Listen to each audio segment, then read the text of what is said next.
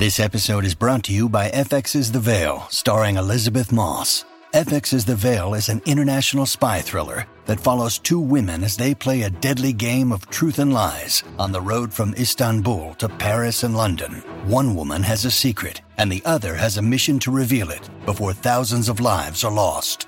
FX's The Veil, now streaming, only on Hulu. Hello, everybody, and welcome to Grey History.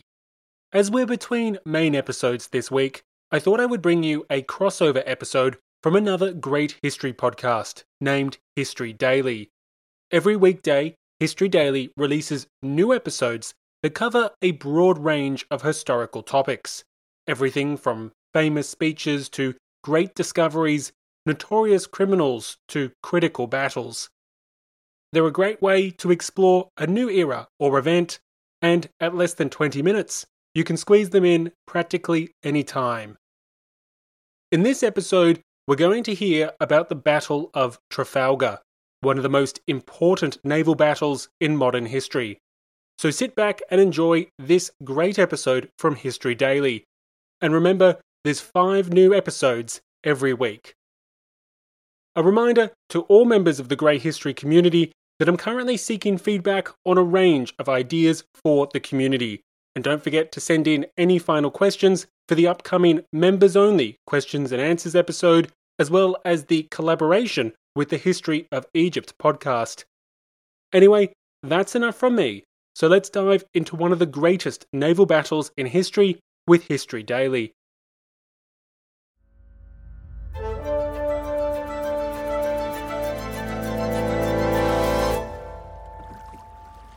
It's nearly midnight on July 24, 1797, five years into the French Revolutionary Wars, a series of military conflicts between the French, the British, and their allies.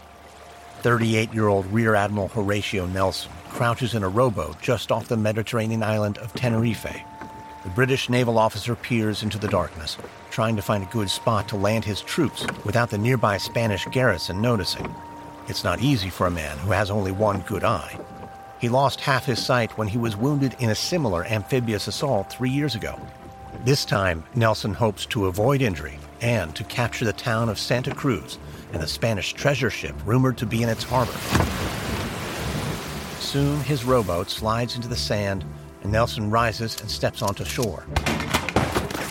But Spanish defenders begin to fire from the darkness.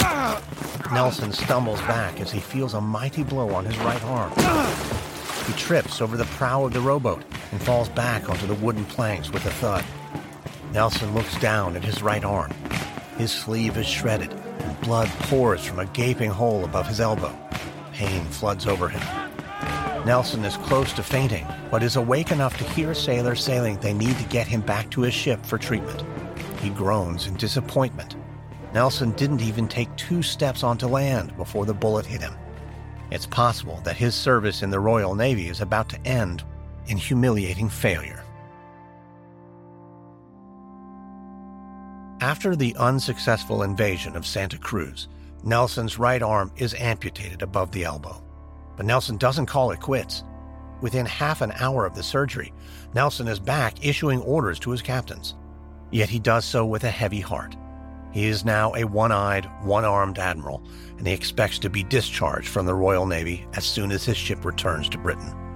Nelson is despondent, but he doesn't have a reason to be. Back home, his superiors consider him an indispensable rising star, whether he's wounded or not.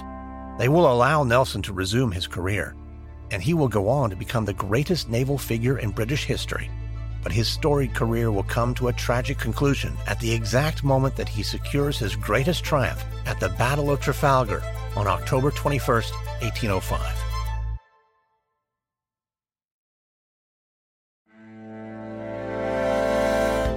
From Noiser and Airship, I'm Lindsay Graham, and this is History Daily.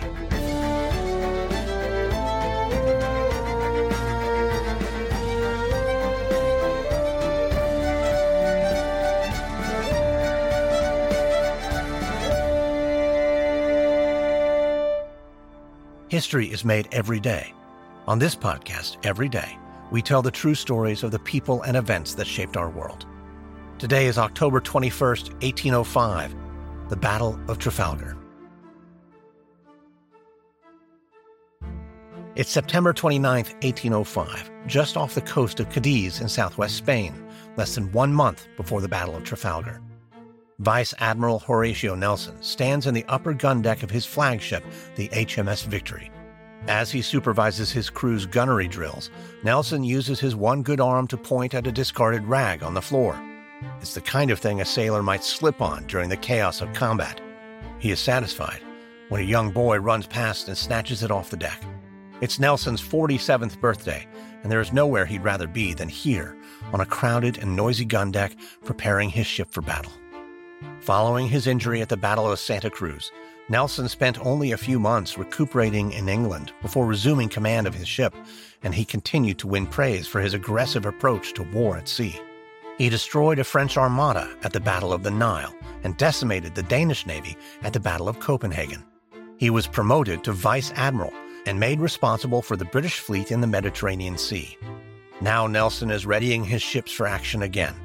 He's waiting for a combined fleet of French and Spanish ships to leave the harbor of Cadiz, and when they do, he plans to sink them to the bottom of the Gulf and help his country triumph in the ongoing French Revolutionary Wars. Nelson slowly walks down the middle of the deck, checking that each gun crew follows the quickest and most efficient steps to load and fuse the bulky cannons. Boys as young as 12 years old dart around him to deliver gunpowder to the cannon loaders. Nelson ensures the sailors' hammocks are safely tied up and their meager possessions are tidied away. Nothing must be out of place and everything must be perfect. When he reaches the far end of the deck, Nelson tells an officer waiting there that he is happy with his crew's performance, but as usual, they must drill again. Only with regular practice can Nelson be sure that his crews are faster, more disciplined, and more accurate than the enemy. A few hours later, Nelson sits at a table in his cabin and watches as the captains of his fleet lift their glasses to toast his birthday. But Nelson is not in the mood for celebrating. His mind is fixed on the enemy fleet anchored in the Bay of Cadiz.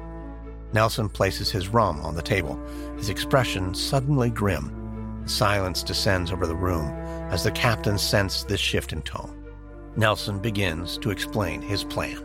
He intends to place his fleet just out of sight from the shores of Cadiz.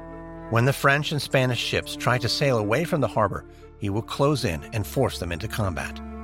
Nelson looks around the table as his captains nod in agreement. Nothing he said so far should come as a surprise to them, but Nelson is about to ask them to do something they've never done before. Normally, in a naval battle, Nelson would order his captains to form a line alongside the French and Spanish ships. But in this case, the British are outnumbered. If they use the standard line of battle approach, as it's called, the enemy will easily overwhelm them. So instead, Nelson wants his fleet to form two columns and approach the enemy at a right angle. This non traditional tactic will confuse the enemy captains and cause them to break formation. Nelson looks around the table and sees a few worried faces. One captain politely questions Nelson's strategy. Once the enemy breaks formation, their ships will also have to break their lines to engage them. If that happens, some of the British captains might lose sight of Nelson on board his flagship. If they can't see Nelson, they won't be able to see or receive his orders. Nelson smiles and says that's correct, but the same will be true for the enemy. They too will struggle to see their flagship, and in the ensuing chaos, the British fleet will outmaneuver the French and Spanish ships. Nelson trusts his captains to act independently and do what needs to be done to achieve victory. He reminds his men of one of his core principles no captain can do wrong if he simply places his ship alongside the enemy and opens fire. Hearing this, the skeptical captain smiles and nods. Nelson has won his captains over and soon enough he will have the chance to put his unconventional strategy to the test. A few weeks later, the French and Spanish fleet will finally attempt to sail from Cadiz. Nelson will lead his fleet into one of the most famous battles in naval history. Hello, everybody. This is an ad, and it's an ad for Grey History. While you're waiting for the next regular episode to air, why not support the show on Patreon and help do your bit to keep Grey history running? Members on the True Revolutionary tier already have early access to episode 59 The Purge of the Girondins Part 1. And all members get an ad free feed, so no mid episode interruptions like this one. With exclusive access to hours of bonus content, supporting the show is the best way to get the content and context that makes Grey History the show you love. So, for as little as $2 per regular episode, help keep Grey History on the air. There's links in the show notes and on the website.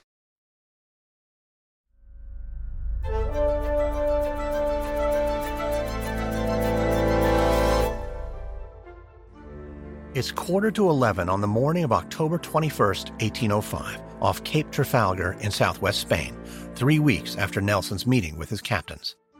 Nelson looks through his telescope, trying to pinpoint which of the long line of enemy vessels is the French admiral's flagship. He's happy that the enemy has finally dared to creep from the safety of the harbor. Their 33 ships outnumber his 27, but Nelson is not worried. He is confident that his plan of attack will succeed. But as he squints through the lens of his telescope, he can see no flags identifying the admiral's ship. So he decides to aim for the center of the line. He lowers his telescope and looks behind him. He's pleased to see half of his fleet closely following HMS Victory's wake in a tight column. Nelson glances over the edge of the ship.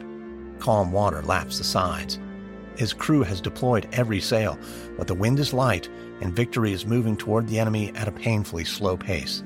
Nelson knows the lack of speed will leave his ships vulnerable to cannon fire as they advance, but he's waited weeks for an opportunity. He isn't about to let it slip through his fingers. Nelson orders his lieutenant to send a message to the rest of the fleet. England confides that every man will do his duty. The signaler, though, suggests a slight alteration. England expects that every man will do his duty.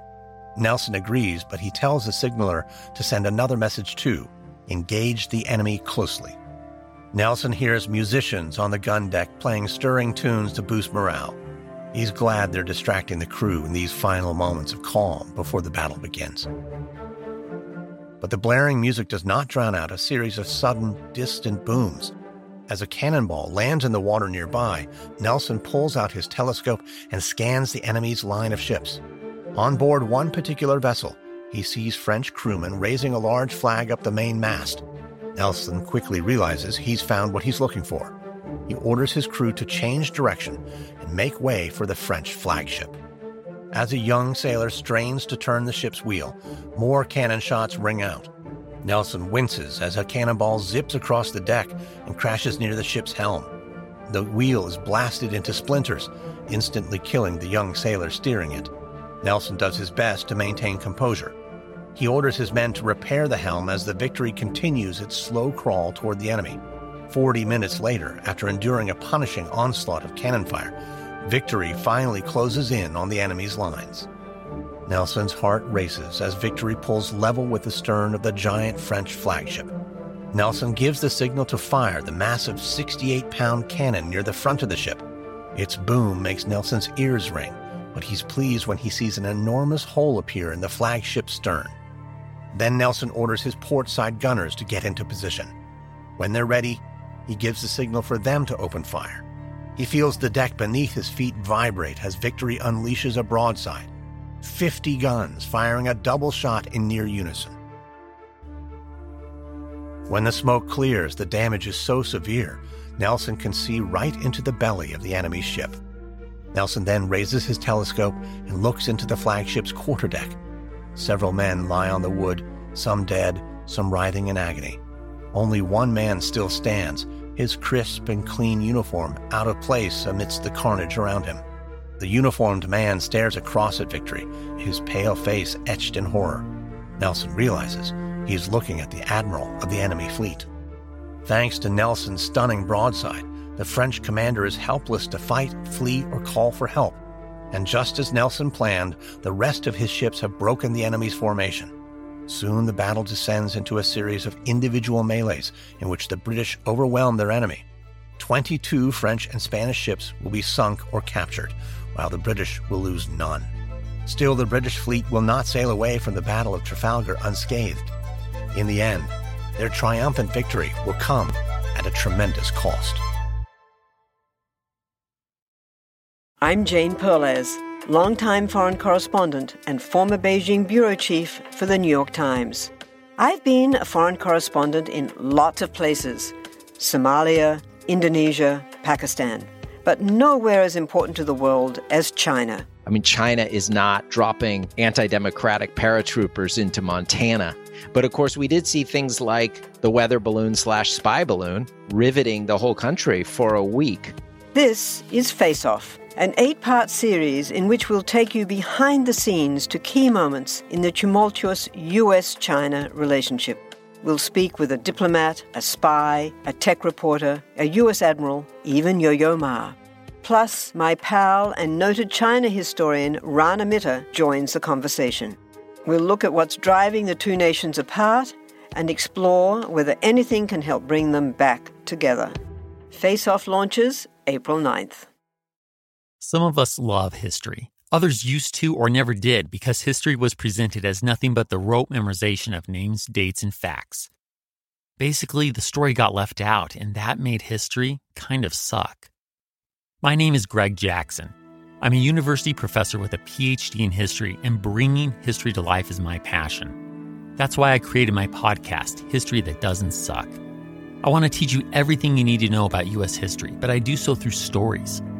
Let me tell you about George Washington begging his men not to mutiny against Congress, Clara Barton saving Union soldiers amid enemy fire, enslaved Frederick Douglass risking his life for liberty, and about so many other figures as their real experiences make industrialization, social movements, and even congressional debates and tax policy come to life. Subscribe to History That Doesn't Suck today and join me, Professor Greg Jackson, every other week for a new episode where I'd like to tell you a story.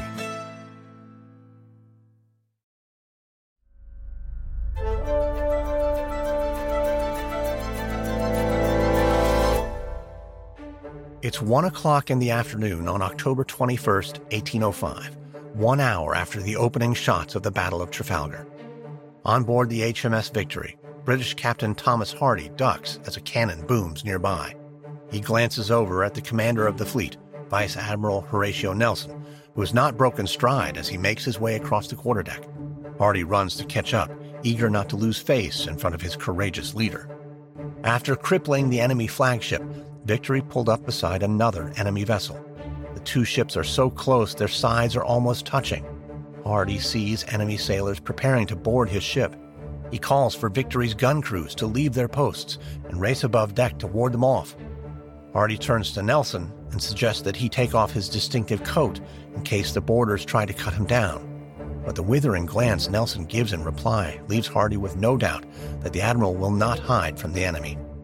Hardy glances up into the enemy ship's rigging and spots several sharpshooters peering through their sights. He hears the crack of gunfire and then the whistle of a bullet as it flies just past his head. Hardy feels lucky to be alive, but his relief quickly fades when he turns and sees Nelson on his back, gasping for breath. Hardy runs to Nelson's side and examines the gushing wound. The bullet has struck Nelson near his left shoulder, Hardy quickly orders a group of soldiers to carry their admiral below deck to where the ship's surgeon is already hard at work on other injuries. Two hours later, as the battle nears its end, Hardy leaves his post on the quarterdeck and descends into the body of the ship to the infirmary. As he enters, Hardy covers his nose to stave off the foul scent of blood and flesh. Wounded sailors litter the floor.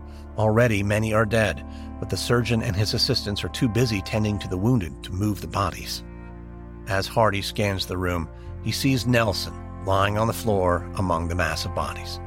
Hardy makes his way toward the Admiral, but the surgeon steps in his path and shakes his head. Nelson is alive, but just barely. Hardy kneels down next to his commander, whose face is pale and twisted with pain.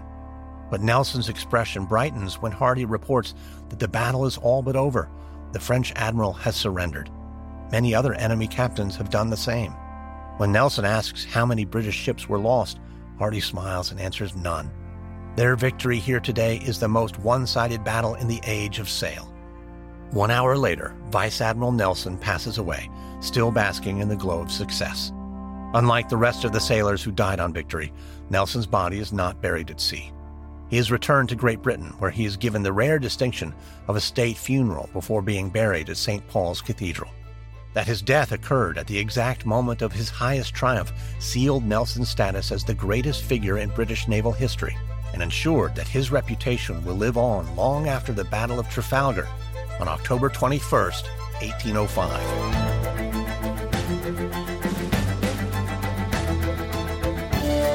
Next on History Daily, October 24, 1929, an unprecedented day of plummeting prices at the New York Stock Exchange becomes known as Black Thursday and heralds the start of the 1929 Wall Street crash. From Noiser and Airship, this is History Daily, hosted, edited, and executive produced by me, Lindsay Graham. Audio editing by Molly Bach. Sound design by Derek Behrens. Music by Lindsay Graham. This episode is written and researched by Scott Reeves. Produced by Alexandra Curry Buckner. Executive producers are Stephen Walters for Airship, Pascal Hughes for Noiser.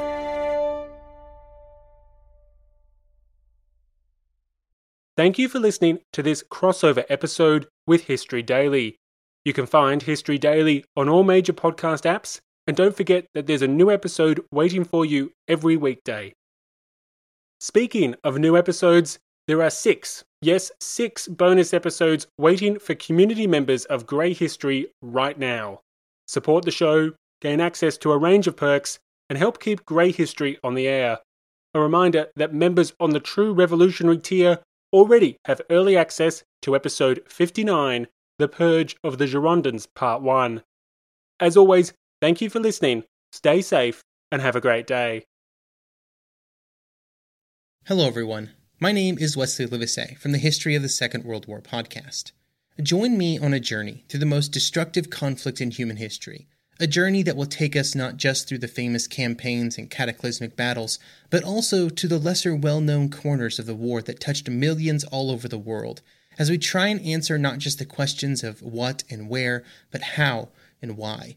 You can find History of the Second World War on all major podcast platforms or at historyofthesecondworldwar.com.